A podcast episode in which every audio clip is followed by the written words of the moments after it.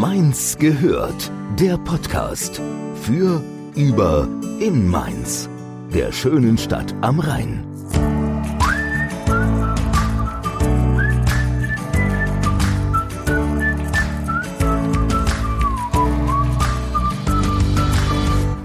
Gude, Nadine hier.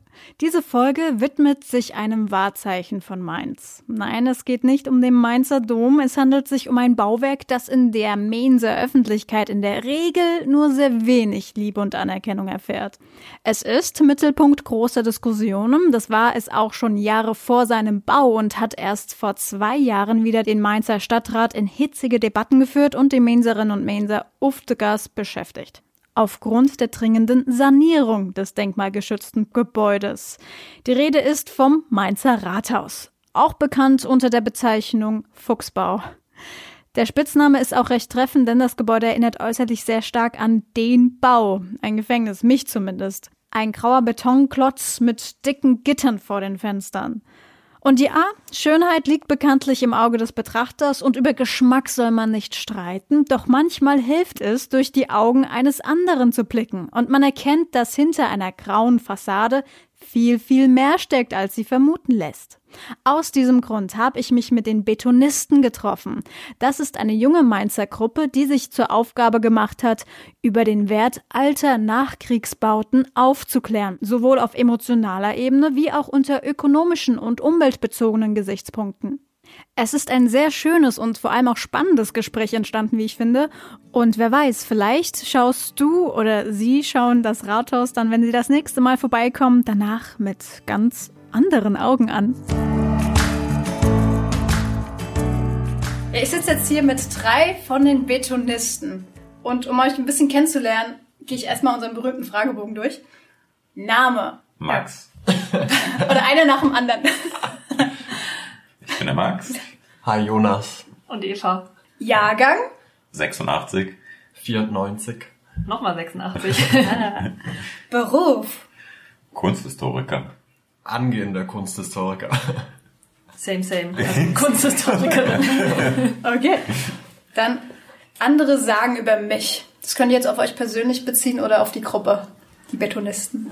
Dann sprechen wir mal für die Gruppe, genau. Also wir sind eigentlich ursprünglich mal aus einer anderen Initiative hervorgegangen, aus den Freunden des Mainzer Rathauses. Und wie der Name schon sagt, ging es uns tatsächlich darum, auf dieses Bauwerk aufmerksam zu machen, was zu der Zeit, nämlich um genau zu sein, vor allem vor zwei Jahren in politische Debatten gezogen wurde. Und wir wollten ja andere Wege wählen als die der traditionellen Kunstgeschichte, sprich Konferenzen, Publikationen und so weiter das heißt, wir wollten über zum Beispiel Social Media oder Kunstaktionen auch eine jüngere Zielgruppe bedienen und den Mainzern die Augen öffnen für dieses total großartige Bauwerk, was da am Rhein steht. Ja, sehr gut. Dann, ich wollte schon immer einmal, oder die Gruppe wollte schon immer einmal ein, ein Rathausgegner davon überzeugen, das Rathaus zu lieben.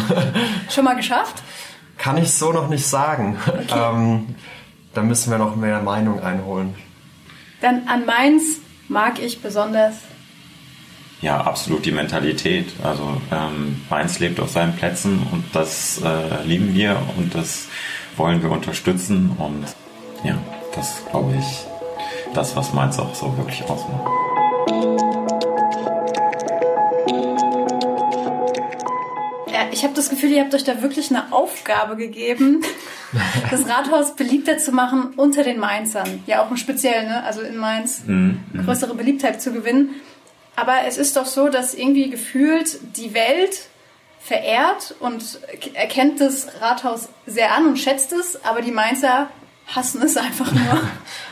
Ja, das ist echt so ein bisschen witzig, weil ich glaube, da sind die Meinungen gespalten und das Lustige daran ist wirklich, dass es von Anfang an der Fall war. Also als das Ding 73 fertiggestellt wurde, gab es äh, Mainzer, die haben das als Bürgerstolz bezeichnet und auch Jockel Fuchs, der damalige Bürgermeister, hat alles versucht mit Marketingkampagnen und so weiter. Es gibt auch einen 1A-Film auf YouTube, das Ding an den Mann zu bringen und ähm, es gab natürlich leider auch die andere Seite, die es nicht verstanden hat und genau um dieses Nicht-Verstehen geht es uns auch. Also wir wollen irgendwie den visuellen Schlüssel dafür liefern, dass die Leute die eigentlichen Qualitäten echt erkennen, die da sind, wenn man sich mal genau anschaut. Also sich die Details anguckt, wie die Materialität oder wie klug das Gebäude ins Stadtgefüge gesetzt wurde.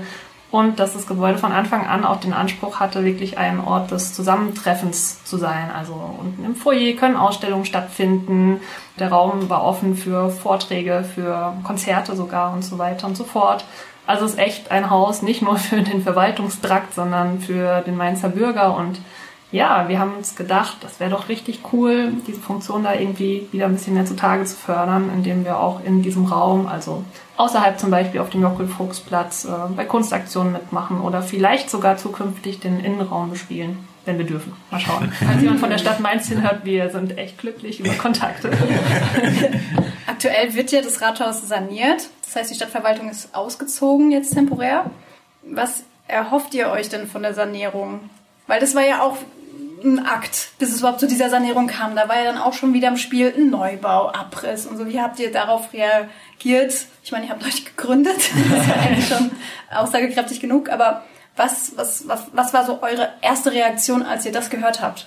Also Fassungslosigkeit, äh, wirklich, ähm, weil wir das Verständnis nicht aufbringen konnten, wie man ein, ein solches ikonisches Gebäude, das wirklich auch über die Grenzen von Mainz und, und Deutschland hin für Mainz steht, dass das überhaupt keinen Anklang wird oder als solches überhaupt äh, begriffen wird. Das hat uns wirklich geschockt und hat uns eben auch dazu bewogen, ja, in Angriff zu nehmen, dem Rathaus auch zur Seite zu stehen. Wir haben natürlich auch gesehen, dass das Rathaus über die letzten 40 Jahre vernachlässigt wurde, ganz bewusst auch durch die Politik. Das muss es sich ankreiden lassen. Und äh, wenn man ein Gebäude nicht pflegt, dann kommen eben ganz viele Sachen dann irgendwann auf einmal auf einen zu. Und das ist momentan der Fall. Hm, aber nichtsdestotrotz bietet das Gebäude einfach so viele Qualitäten, dass einfach ein Abriss und ein Neubau überhaupt nicht in Frage kommt. Ja, und was erhoffen wir uns von der Sanierung? Wir erhoffen uns erstmal, dass die, die sich eben mit dieser Sanierung beschäftigen, auch wirklich erkennen, was das Besondere an diesem Bauwerk ist. Denn die Debatten, die es um diese Sanierung gibt, die geben schon den Anschein, dass viele nicht erkannt haben, worum es geht und wie dieses Gesamtkunstwerk wirklich erhalten werden sollte. Eines der wichtigsten Aspekte ist beispielsweise die Sonnenschutzgitter, die ja gerne als Gefängnisgitter ja. betitelt werden. Daher auch der Name Fuchsbau. Oder ja, gut, das kann man mehrdeutig. Ja, und ähm, ja. diese Sonnengitter haben eine ganz, ganz wesentliche Gestaltungsfunktion und sind eines der Hauptcharakteristika. Daher ist die Debatte, ob man sie weglassen sollte oder sanieren sollte, für uns ganz schwer nachzuvollziehen. Ein anderer Aspekt, und da geht es auch wieder um die Fassade, ist ähm, die Materialität. Also dieser ganz besondere Stein, es ist ein norwegischer Sandstein. Ähm, Marmor. Kein Aus Porsgrund. Aber Fake News. Ja, ähm, also der auch verfügbar ist in, in Norwegen, also den man auch ersetzen kann und der, der ganz bewusst ausgewählt wurde, denn in der in der ganzen Wettbewerbsphase stand äh, das Material auch zur Debatte und da ging es eben auch darum, verwendet man einen regionalen Sandstein hm, oder macht man einen, einen, einen Materialmix und geht eben über zu einem Stein, der nicht an jeder Hausecke hier in Mainz zu finden ist. Und das dritte ist sicherlich am kritischsten ist zu sehen das Foyer, das in sich eigentlich einen sehr, sehr harmonischen und geschlossenen Raum bildet. Und die Debatte geht ja darüber, ob dieses Foyer geöffnet werden soll, nach oben hin belichtet. Da gibt es gute Gründe dafür, ein solches Foyer zu installieren. Aber es läuft eben auch wieder dem Gesamtkonzept vollkommen entgegen und lässt sich eigentlich mit dem Denkmalschutz einerseits nicht vereinbaren und andererseits ist es eben auch Teil des Gestaltungskonzeptes, denn das äh, Gestaltungskonzept der Räume basiert einfach immer darauf, auf einer Konzentration, also das heißt, es gibt diesen kleinen, sehr engen Eingang und dann öffnet sich der Raum wieder ja, in diesem Eingangsfoyer und dann kommt man wieder in einen sehr privaten Raum, ja, also der wieder diesen, diesen anderen Maßstab hat und geht dann eigentlich über dann in den in den Plenarsaal, in den Ratsaal, der dann wieder diese Großzügigkeit hat. Und dieser, dieser Rhythmus ist eben ganz entscheidend auch für dieses Foyer. Das ist so das Konzept, das man gespielt hat, oder Anne Jakobsen hat damit gespielt, mit diesen Kontrasten zwischen Enge und Weite. Kann man das so sagen? Ja, das ist, äh, das ist äh, korrekt und das zieht sich eigentlich durchs gesamte Haus, also nicht nur durch diese Hauptachse. Das ist ja spannend, weil gerade mit solchen Augen wie mit euren zu sehen, das ist ja, habt ihr schon immer ein Auge gehabt für Architektur, also jetzt auch vor eurem Studium und habt die Dinge anders eingeschätzt als andere oder? Ja, ich übernehme mal. Ähm, Ja. Also nein. Also gr- grundsätzlich denke ich, ähm, hatte ich einen Blick für für schön gestaltete Dinge. Man, man erkennt Dinge, die, die gut gemacht sind, fragt sich aber manchmal gar nicht, warum die so gemacht sind, wie sie sind. Und äh, ich denke, das ist auch eine große Aufgabe unserer Gruppe, generell den Blick zu schärfen oder zu sensibilisieren für den Stadtraum. Also ich finde es immer eine schöne Vorstellung, dass man, dass so eine Stadt ja per se einzigartig ist und dass das wie so eine, das sind Gebäude, die um einen rum sind, das sind wie Mitmenschen im Endeffekt. Man lebt mit denen jeden Tag und oftmals ohne sie halt zu beachten und gerade so große Bauwerke wie das Rathaus, auch die, das Mainzer Gebäude, der, der Dom, das sind alles quasi mit, Mitmenschen von uns, die uns täglich irgendwie unterbewusst prägen. Und dementsprechend sehe ich da auch, ja, unsere Aufgabe dann Bewusstsein zu schaffen, eben auch solche Stadträume oder auch solche Raumfolgen irgendwie wahrzunehmen. Und das kann man üben. Also das ist keine, das ist keine Sache, die angeboren ist, sondern man muss halt einfach sich, sich so fragen, warum finde ich das jetzt schön oder warum, warum gefällt es mir hier, warum gefällt es mir dort nicht und Oder halt auch, vielleicht auch einfach offen sein für Genau. neue Blickwinkel, weil ihr könnt ihr verstehen, warum die meisten Mainzer, so ist es glaube ich, das, das nicht als schön oder erhaltenswert sehen. Nein.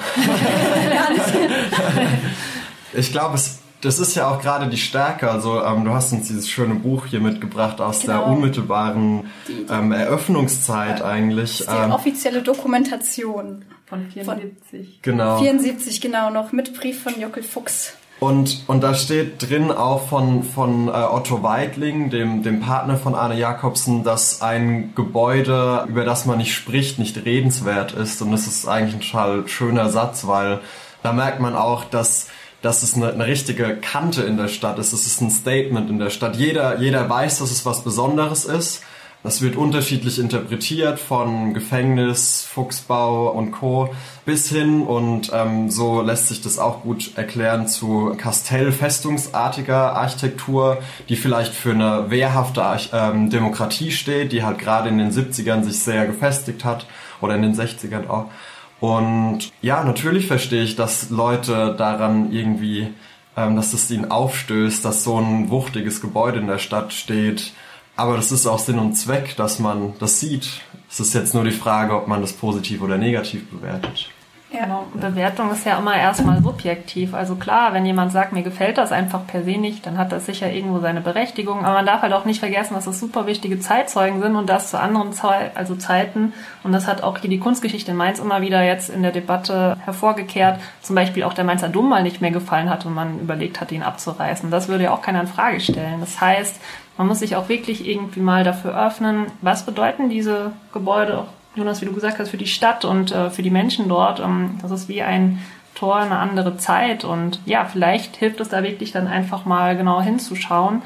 Und klar, wir haben das auch gelernt äh, hier an der Uni. Äh, wir haben alle Kunstgeschichte studiert und es ist eigentlich auch ein ganz cooles Beispiel, finde ich, um zu sehen, dass Kunstgeschichte nicht einfach total staubig und isoliert erfolgt in Form von reinen Publikationen und Vorträgen, die keiner versteht. Das ist natürlich ein Vorurteil, sondern nein, das hilft einfach wirklich den Blick zu schärfen für die eigene Umgebung und ähm, für die Lesbarkeit der Stadt.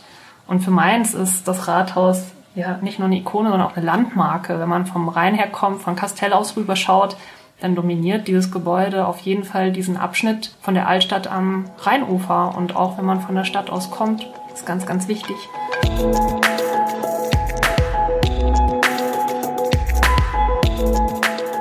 Gibt es einen Teil des Rathauses, was euch besonders gefällt oder ist es dieses Gesamtkonzept, wie du jetzt Max schon beschrieben hattest?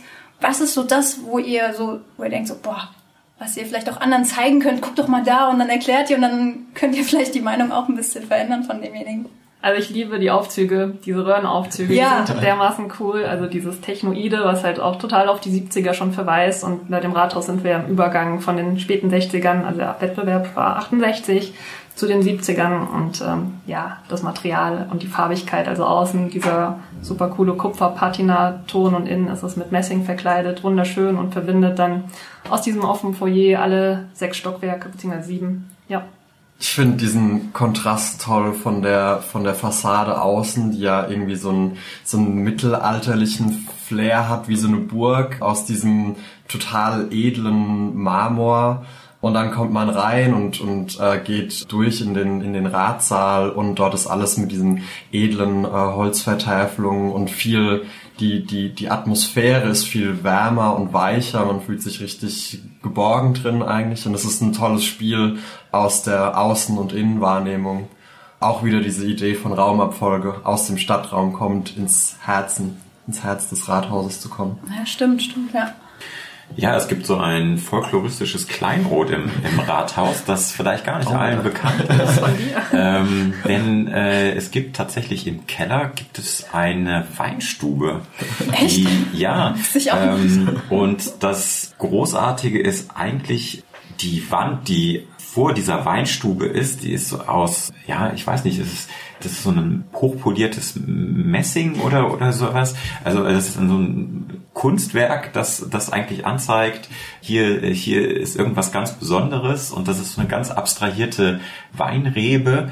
Und wenn man dann die Tür zur Weinstube betritt, dann, äh, das ist vollkommen äh, surreal, weil, weil man ja in diesem modernen Gebäude ist und dann tritt man in diese Weinstube ein und fühlt sich, als wäre man gerade in der Altstadt unterwegs und würde eine der etabliertesten Weinstuben äh, betreten. Also dunkle Holzvertäfelungen, die die Tische, die die Stühle, die Holzstühle, die dazugehören, dann hängen Weingirlanden äh, an den Decken. Also ein unglaublich liebevoll eingerichteter Raum, in dem aber auch, glaube ich, dann hohe Gäste empfangen wurden zumindestens. Ob Herr Ebling äh, diesen Raum für sich nutzt, er hat ja eine Vorliebe für die Weinschorle, äh, ähm, das wissen wir jetzt nicht, aber es ist ein ganz, ganz nices äh, Kleinod mitten im, im Rathaus, das, wie gesagt, diesen Kontrast hat zwischen, nicht, zwischen dieser Moderne, auch dieses sehr abstrakte Kunstwerk der, der Weinrebe außen und innen dann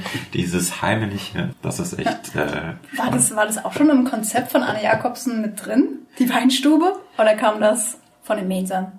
Ich glaube schon, ja. Ja. Ja? Also äh, es ist die Frage, ob es Teil des Wettbewerbs war, also als äh, Raumprogramm vorgeschrieben, wir hätten gerne eine Weinstube. Interessant zu wissen, ja. Oder ob, ob Herr Jakobsen auf die Idee kam, ja, ein Rathaus ohne Weinstube äh, hier in Mainz, das äh, kann ja auch nicht funktionieren. Also da fehlen uns jetzt äh, die Informationen, aber es ist seit Anfang an da drin. Weißt du was, eigentlich das ist ein Statement der Zeit. Das ist eigentlich nichts anderes als der gutbürgerliche Partykeller, den man in den 70ern in jedem Haus gefunden hat. Das ist der Partykeller der Stadt Mainz in den 70er Jahren Total, gewesen. total. Mega spannend, das wusste ich auch gar nicht. Da. Und ihr habt vorhin schon mal angesprochen, das ist die Debatte, ob man die Gitter wieder anbringt oder nicht. Also man hat ja oder sieht ja das Rathaus ohne Gitter. Gerade, ich glaube, jetzt ist wieder ein Zaun davor auch. Also es ist ein Gerüst ist davor. Ich fand es sehr nackt, Ja. als ich es gesehen habe. Dann einfach nur ein grauer Klotz. Also das macht wenig Sinn, glaube ich. Also es ist gerade, glaube ich, sehr spannend zu sehen, wie das Gebäude wirklich ohne diese Gitterstruktur aussieht.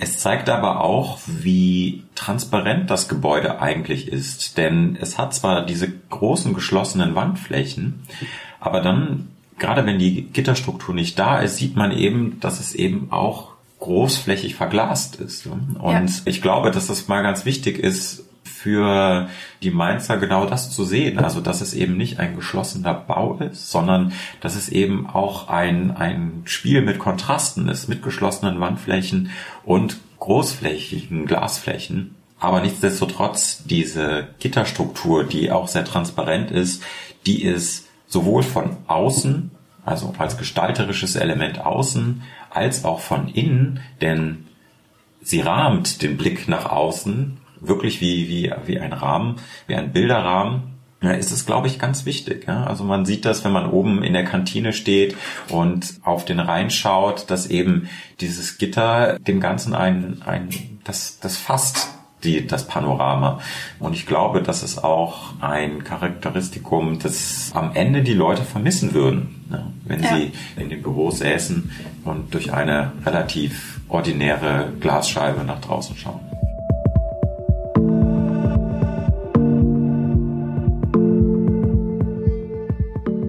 Kommen wir nochmal über das an die Dokumentation zu sprechen. Das habe ich auch durchgeblättert und mhm. da ist auch, da ist ja wirklich von Anfang an, ich glaube, immer steht da 34, wurde schon über einen Neubau gesprochen im Stadtrat. Dann hat es aber 20 Jahre gedauert, bis es da wieder irgendwie drüber gesprochen wurde. Und da war auch ein Entwurf von Mainzer Architekten, wo eigentlich mit dem heutigen Rathaus gar nichts zu tun hat. Ne? Ja, wir sind jetzt mal gespannt, welchen Entwurf du genau zeigen willst. Ich habe ja nicht genau umsonst ja. hier diese Server. Ne? Aber vielleicht, solange wir blättern als Info, also Mainz hatte ja schon mal ein Rathaus aus dem Mittelalter 1277 und äh, das ist irgendwann zerstört worden, beziehungsweise abgebrannt und im Grunde hatte Mainz dann 500 Jahre kein eigenes Rathaus. Für eine stolze Bürgerstadt gar nicht so cool. Und tatsächlich ist eben dieser Neubau das erste Rathaus seit 500 Jahren, was Mainz wieder hatte. Und jetzt habt ihr den Entwurf gefunden. Ja, das war so ein eine Stadtverwaltung mit vielen verschiedenen Bauwerken, die so ein Gesamtbild ergeben sollten. Also sehr. War das ein Teil des Wettbewerbs oder? Das war noch vor der Ausschreibung. Das war im Rahmen der Ausschreibung des, äh, der Gestaltung des Rheinufers. Ah ja. ja. Hat, äh, Hartmann glaub, hat doch dazu auch was 60, 63. Ja. ja. Glaubt ihr, das wäre besser angekommen? Oder hätte das genauso viel Unmut gestiftet? Oder wäre es halt, wie ihr schon sagtet, man hätte gar nicht drüber geredet und es wäre einfach nicht redenswert. Also ich glaube, wenn man über Rathäuser spricht, muss man sich erstmal darüber im Klaren sein, mit welcher Art von Gebäude man es zu tun hat. Denn das Rathaus ist nicht einfach ein Verwaltungsbau der Stadt, von denen es ganz viele geben kann und wahrscheinlich auch gibt in jeder Stadt, sondern das Rathaus hat auch eine repräsentative Funktion. Das Rathaus steht für eine Stadt, das steht für die Selbstbestimmung einer Stadt und es ist eigentlich der ja, demokratische Mittelpunkt auch der, der Stadtgesellschaft. Und dieser repräsentativen Funktion muss dieser Bau auch gerecht werden. Und wir sehen in, in vielen anderen Städten, selbst wenn, wenn sie ein Rathaus haben des frühen 20. Jahrhunderts oder auch der, der Nachkriegsmoderne, dass eben viele Rathäuser dieser repräsentativen Funktion äh, nicht wirklich nachkommen, ja, sondern dass sie einfach relativ schlicht gehaltene Verwaltungsbauten sind, die gar nicht diese Funktion übernehmen können. Und es gerade für Mainz war es, glaube ich, unglaublich wichtig, nach dieser großflächigen Zerstörung der Stadt ein Gebäude zu schaffen, das eben ein, ein Zeichen setzt. Und ähm, wenn man sich eben dann Entwürfe anschaut, die in dieser Zeit äh, propagiert worden sind, genau wie dieser von 63, der im Grunde ein, einen geschlossenen Rathausplatz zeigt mit einem recht schlicht gehaltenen wie viel Stockwerke sind das? Acht äh, Stockwerke hohes Hochhaus, das im Grunde am Rande diesen, diesen Platz dominiert, wird man, glaube ich, schnell diesen Gedanken nachvollziehen können, dass es sich hier um reine Verwaltungsarchitektur handelt, die eben nicht einen, einen Mehrwert darüber bietet, auch Identifikationsfigur zu sein. Mhm. Und ich glaube, das ist auch noch Stand am Brand direkt. Also, genau, also ja. rangerückt. Ja. ja. Es ist, äh, also dieser Entwurf befindet sich im Grunde direkt da, wo heute das Einkaufszentrum am Brand sich befindet. Also im Grunde auch die, die ganze Fläche besetzt. Ähm, das Coole ist, also das ähm, sehen die Zuhörer jetzt zwar nicht, aber wenn man vom Rathaus steht, dann bemerkt man eins, nämlich das ist ja nicht da, wo der Brand natürlich war und auch nicht, wo das Kaufhaus steht, sondern über die Rheinallee drüber gesetzt. Ähm, das war mal ein ebenerdiger Platz und man hatte das Rathaus dann auf dieses Garagenbauwerk und daneben aufgebaut und es gibt eine Fußgängerbrücke, die auf derselben Ebene diese beiden Bereiche über die Rheinallee verbindet. Also das alleine war schon städtebaulich ein Clou, dass man Verkehrswege, also Fußgängerweg und unten drunter eben den Automobilverkehr getrennt hat. Das ist etwas, was wir aus der klassischen Moderne kennen, also aus den 20er Jahren bereits in Entwürfen enthalten war und was hier super umgesetzt wurde. Und das andere ist tatsächlich, dass der Entwurf eben im Gegensatz zu diesem aus den 60ern, über den wir hier sprechen, auch was das städtebauliche Gefüge angeht, sehr viel differenzierter agiert, also sehr viel sensibler mit dem Baubestand, mit der Umgebung umgeht. Also immer wieder genannt wird die Schrägstellung des Gebäudes, so dass der Blick auf den Dom, wenn man vom Rhein aus kommt, freigestellt wird. Und im Grunde ist es auch eine dramaturgische Aufführung. Wenn man über den, äh, über diese Fußgängerbrücke, über den Jockel-Fuchs-Platz läuft, läuft man im Grunde auf eine Wand zu. Man sieht den Rhein nicht. Das wurde oft ähm, auch polemisch behandelt, aber eigentlich ist es großartig, weil man läuft dann diese Treppe hinunter und dann hat man auf einmal das gesamte Rhein-Panorama und oben eben diesen großen freien Platz der Nachkriegszeit, der eben offen ist und nicht hier wie in den 60er Jahre Entwurf hoch umrandet, hoch bebaut, verschlossen ja, ringsrum. Genau, also hier sind unten zwei Arkaden eingezeichnet. Das ist natürlich ein wichtiges Element eines Platzes, das ja funktioniert, wenn unten Cafés drin sind. Aber auch daran hatte Arne Jakobsen gedacht, denn was man heute nicht mehr sieht, vor der Rheingoldhalle befand sich einmal ein Pavillon, wo ein Café eingelassen war. Das heißt, auch das war eigentlich Teil des Konzeptes, wurde nachträglich allerdings erst äh, eingefügt und dann später abgebaut.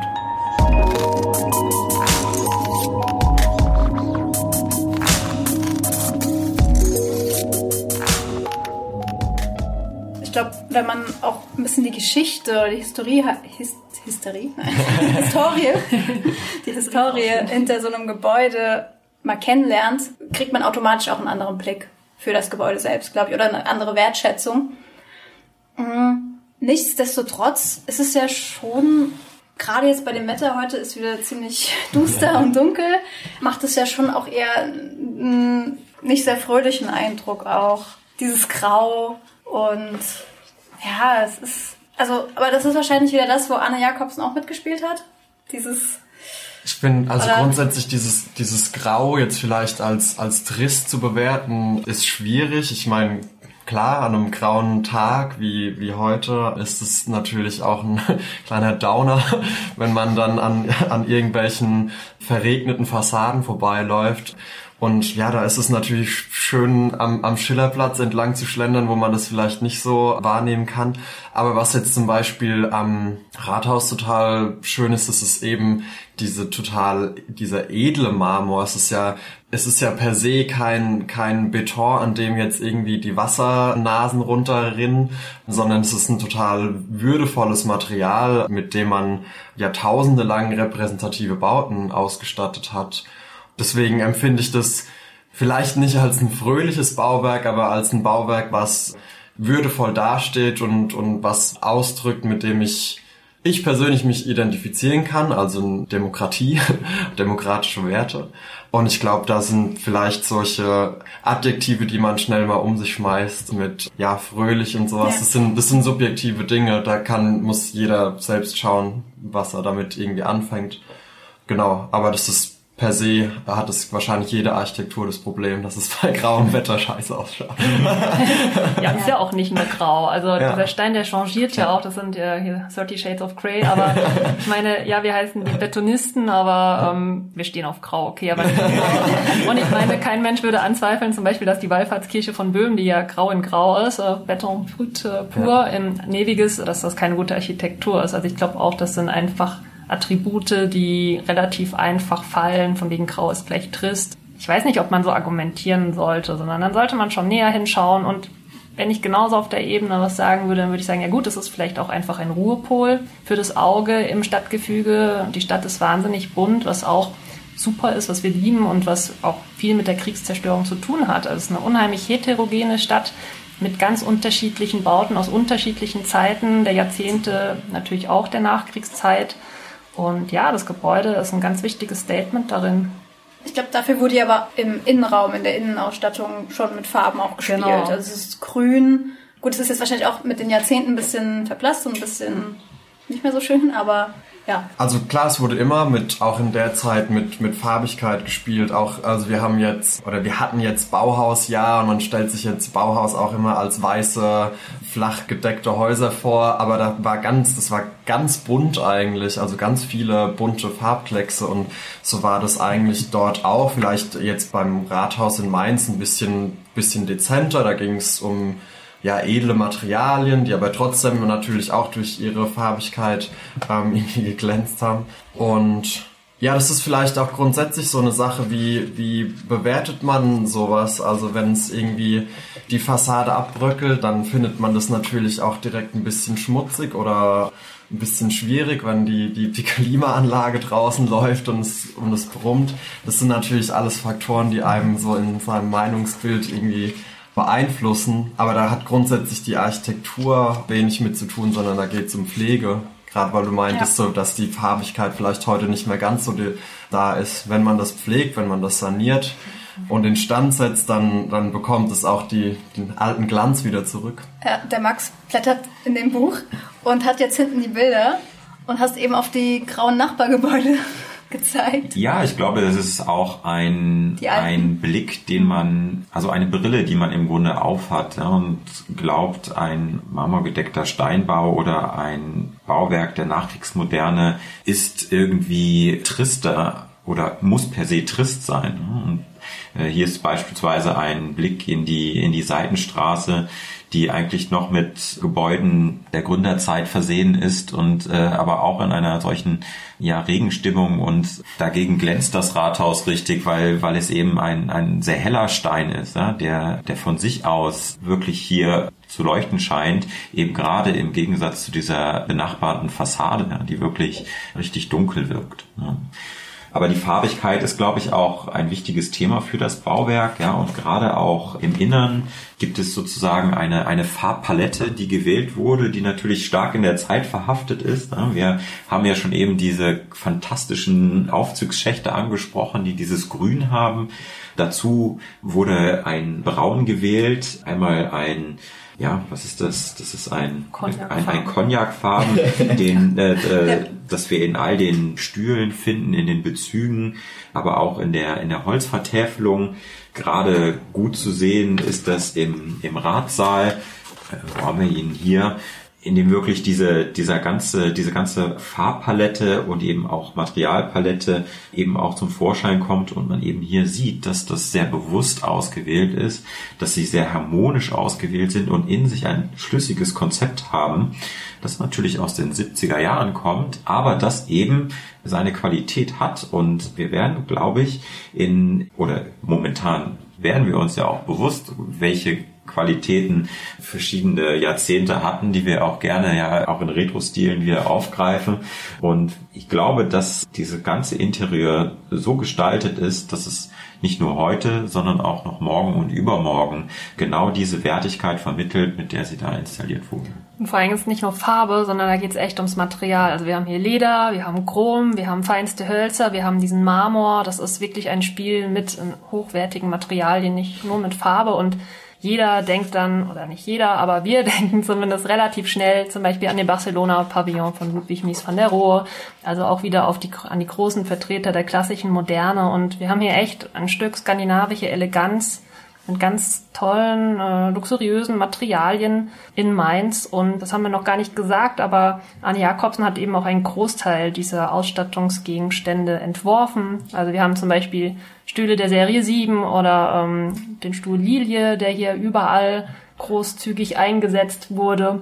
Die Beleuchtungsmittel aus der damaligen Zeit, weitere Sitzgelegenheiten und natürlich die ganzen Einbauten. Also es ist wirklich man sagt gerne schnell Gesamtkunstwerk. Also das ist wirklich komplett durchdacht und ja, vieles immer noch erhalten und absolut erhaltenswert. Und das ist vielleicht auch nochmal der Bogen zu einer der Anfangsfragen, was wir uns von der Sanierung erwarten. Also wir erwarten nicht nur eine sensible Sanierung, sondern auch, dass auch der Bestand, der da ist, unbedingt erhalten werden muss. Ja.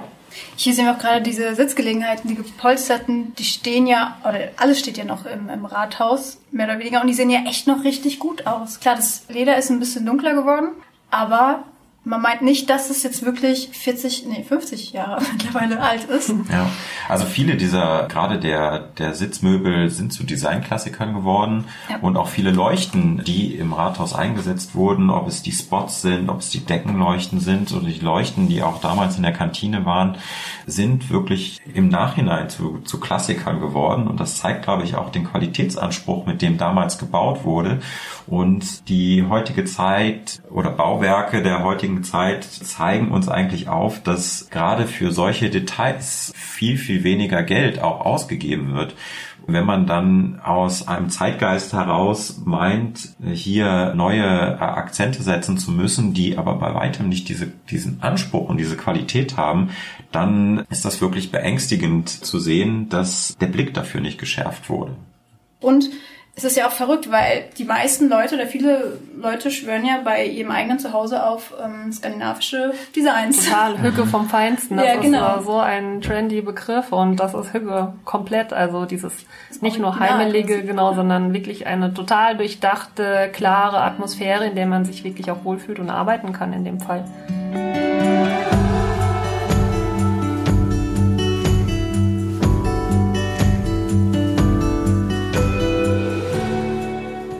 Sich jetzt die Bilder hier anguckt von der Eröffnungswoche, war es, glaube ich, da strahlt es auch nochmal ganz anders, als es jetzt zuletzt, ich glaube, ich, ich war Ende letzten Jahres im Rathaus auch in dem Foyer und da sieht man auch den Teppich hier. Der sieht ja auch, äh, sieht schon lange nicht mehr so aus, wie er auf dem Bild da ausschaut. Ich hoffe, dass da auch die Sanierung entsprechend äh, aber äh. Dieses Foyer ist, glaube ich, ein ganz gutes Beispiel, ja. denn wir sehen hier eine super spannende ja, Sitzskulptur praktisch, die kreisrund ist und äh, die Leute also sich einmal drumherum hinsetzen können.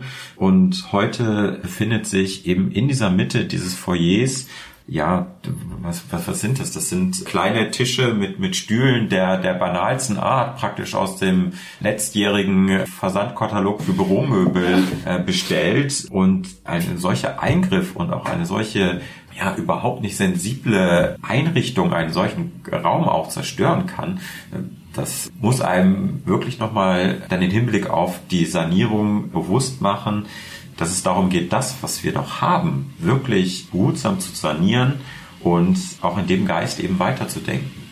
Ja. Und man eine Geschichte erzählen kann zu dem Gebäude, ne? Ja.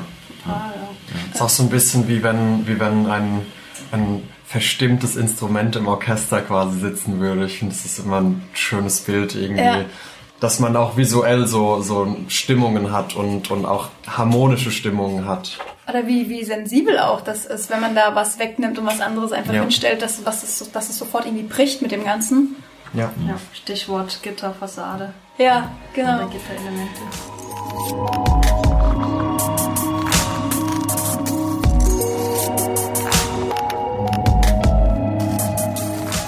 Es gibt natürlich auch viele Dinge, die verbessert werden müssen. Also es ist eben auch ein Gebäude der, der 70er Jahre. Das heißt, es ist seit 50 Jahren da und es haben sich eben auch viele Dinge verändert und auch viele es haben sich neue Standards etabliert, ja, gerade in Bezug auf, auf die Büroflächen etc die natürlich im Gebäude relativ große Flächen einnehmen, die auch nicht direkt belichtet werden, sondern, sondern durch künstliche Beleuchtung eben ausgeleuchtet werden, die natürlich einer heutigen Anspruch an eine Arbeitsumgebung nicht mehr gerecht werden.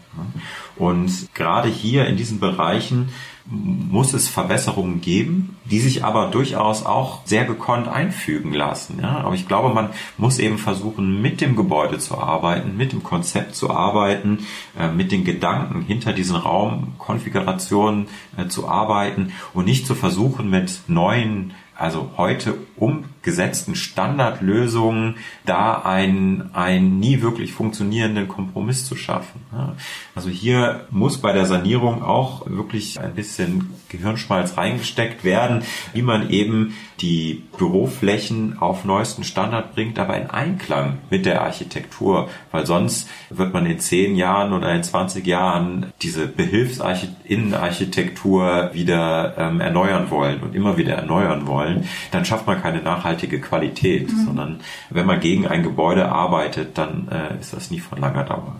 Wäre es da nicht gut gewesen, dass man für die Sanierung allein schon wieder eine neue Ausschreibung hätte machen müssen bei Architekten oder dass sie das ja, das ist wirklich ein schwieriges greifen. Thema und das ist auch eine Vorgehensweise, die uns vollkommen schleierhaft ist. Äh, ich weiß nicht, ob sie äh, typisch meins ist, das will ich gar nicht sagen.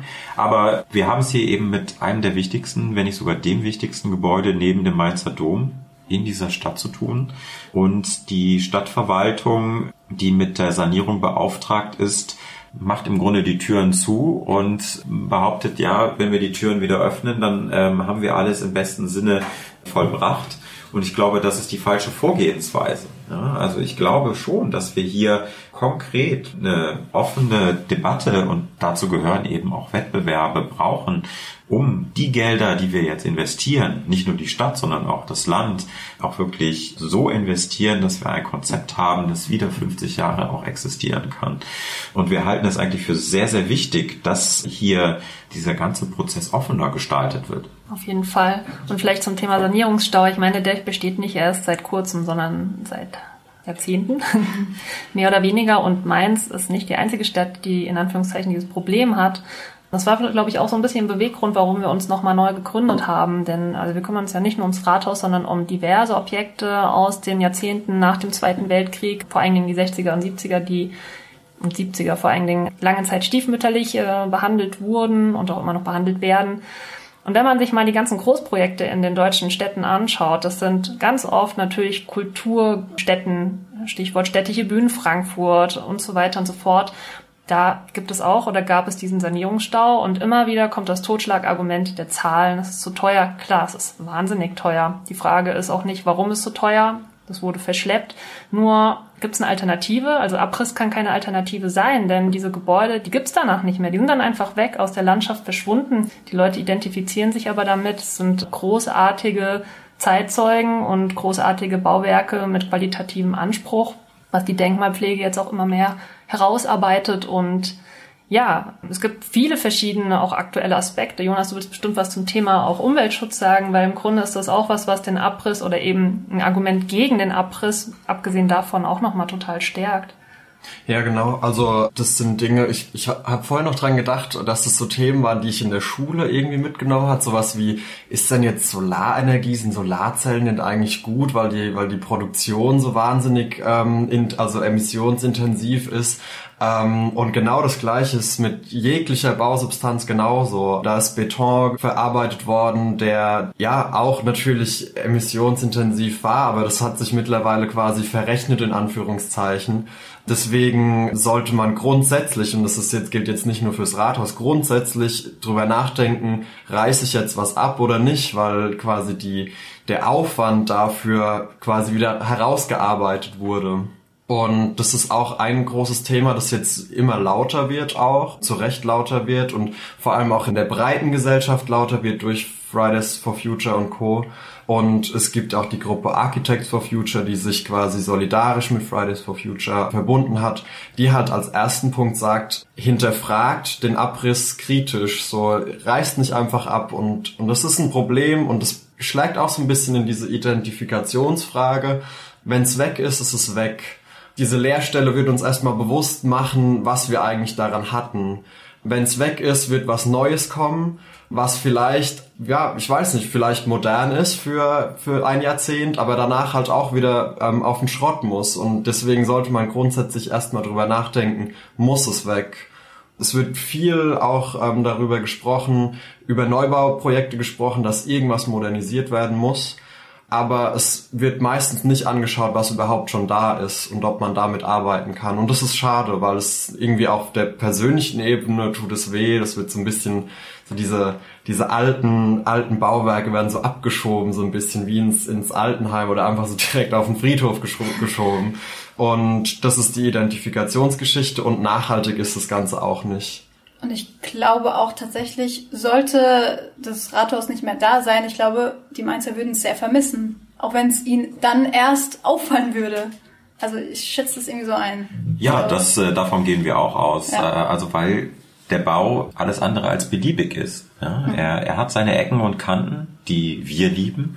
Aber wir wollen eben auch nicht in einer Zuckerbäckerstadt wohnen und dieser Bau hat Qualität, er, er hat Ausdruck, er, er sagt etwas. Charakter. Ja, er, ist, er hat, ja, er ist ein sehr charaktervoller Bau und diese Unikate, die vermisst man dann wenn sie dann nicht mehr da wären. Aber äh, ich glaube, dass das zumindest fürs Rathaus jetzt abgewendet ist. Kann ja jeder auch die Probe auf Exempel machen. Jetzt mal hinschauen oder vorher schon gucken, wie war das denn jetzt, als diese Blenden abgemontiert wurden und man den Eindruck hatte, wow, da steht vielleicht sowas wie ein Nacktmull, ein eckiger, zackiger, aber ähm, da merkt man ja schon durch dieses Dekonstruieren, ähm, da fehlt auf einmal was. Ja, das wäre jetzt, das wäre jetzt auch meine abschließende Frage gewesen für alle, die jetzt vielleicht mit einem offeneren Auge oder Geist jetzt am Rathaus vorbeigehen oder wirklich bewusst mal hingehen und sich das anschauen wollen jetzt mit diesen Informationen.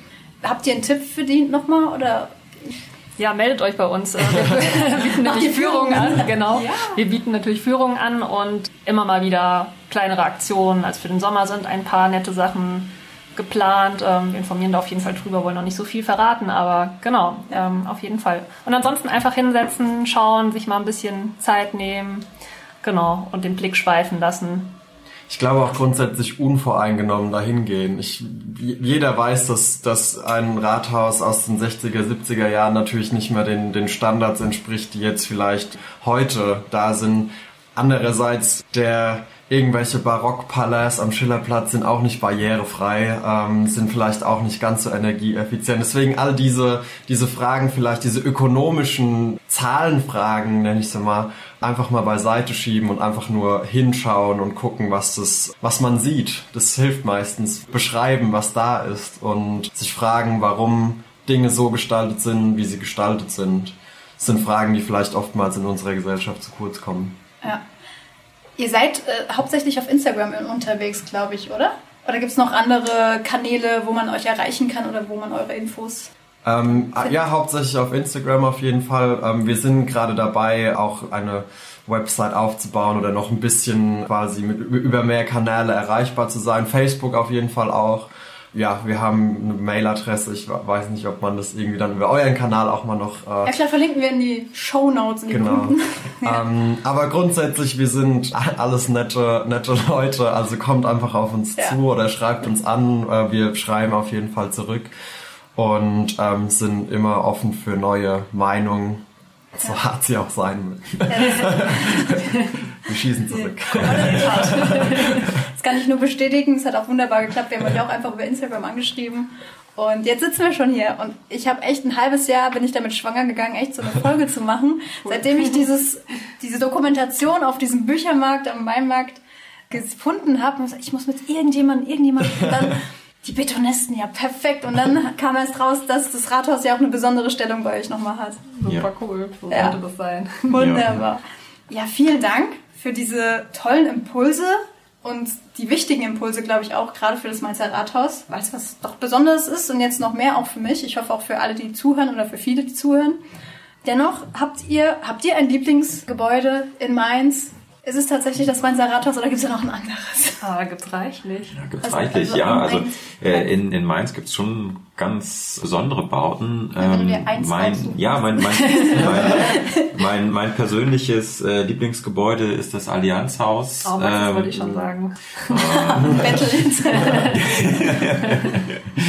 ja, ein wirklich fantastisch äh, städtebaulich und architektonisch gestalteter Raum und für das kulturelle Leben in Mainz ganz besonders. Ja, ganz wichtiger Mittelpunkt für mich in dieser Stadt. Einer meiner Lieblingsplätze in Mainz. Und auch ganz viele Herzchen für die Pavillons der Ludwigstraße, die ja auch leider echt stark in der Debatte stehen. Und naja, also wir lieben sie sehr und wir finden es großartig, was die Fachhochschule mit dem einen Pavillon gemacht hat, wo man echt jetzt wieder die Transparenz und diese Eleganz der 60er sehen kann. Ähm, ja, ich meine meine Uni-Freunde äh, hassen mich jetzt, aber ähm, ich, ich laber sie jedes Mal zu, wenn wir in der Zentralmensa essen gehen. Das ist ja auch ein Gebäude, was jetzt seit kurzem unter Denkmalschutz steht. Und wenn man da auch mit offenem Auge durchgeht und sieht, wie, wie schön quasi die Materialien ja. miteinander. Die, die ähm, Muscheln, oder? Ähm, nee, ich nee. meine die Zentralmensa. Okay. Ja, die ganz hinten ist. Ja. Und die Muschel ist auch toll, ist aber ja auch also. markant. Ja, auf jeden Fall. Ich fand bei der Zentralmensa ist es sowas, das habe ich vorher auch nie so richtig wahrgenommen und irgendwann so, man, man denkt so, okay, irgendwie mag ich es schon und irgendwie ist es sehr offen und ungewöhnlich gestaltet. Wenn man jetzt verschiedene, zum Beispiel auf dem Campus in, in die GFG-Mensa geht oder und dann in die Zentralmensa geht, dann sieht man mal, was es für Unterschiede geben kann von ja, ästhetischer Gestaltung oder generell Gestaltung, Gestaltungswille. Ja, das ist schön. Ja, da kann man nur hoffen, dass ihr es schafft, ein neues Verständnis, Aufmerksamkeit unter den Leuten zu bringen für diese doch spannenden Gebäude der 70er und 60er oder der, der Nachkriegszeit, sagen wir so. Und dass das vielleicht das Klima auch sich ein bisschen beruhigt, was so die Diskussion angeht in der Bevölkerung. Und ich danke euch herzlich für Ja. eure Zeit. Vielen Dank. Wir danken dir. Tschüss.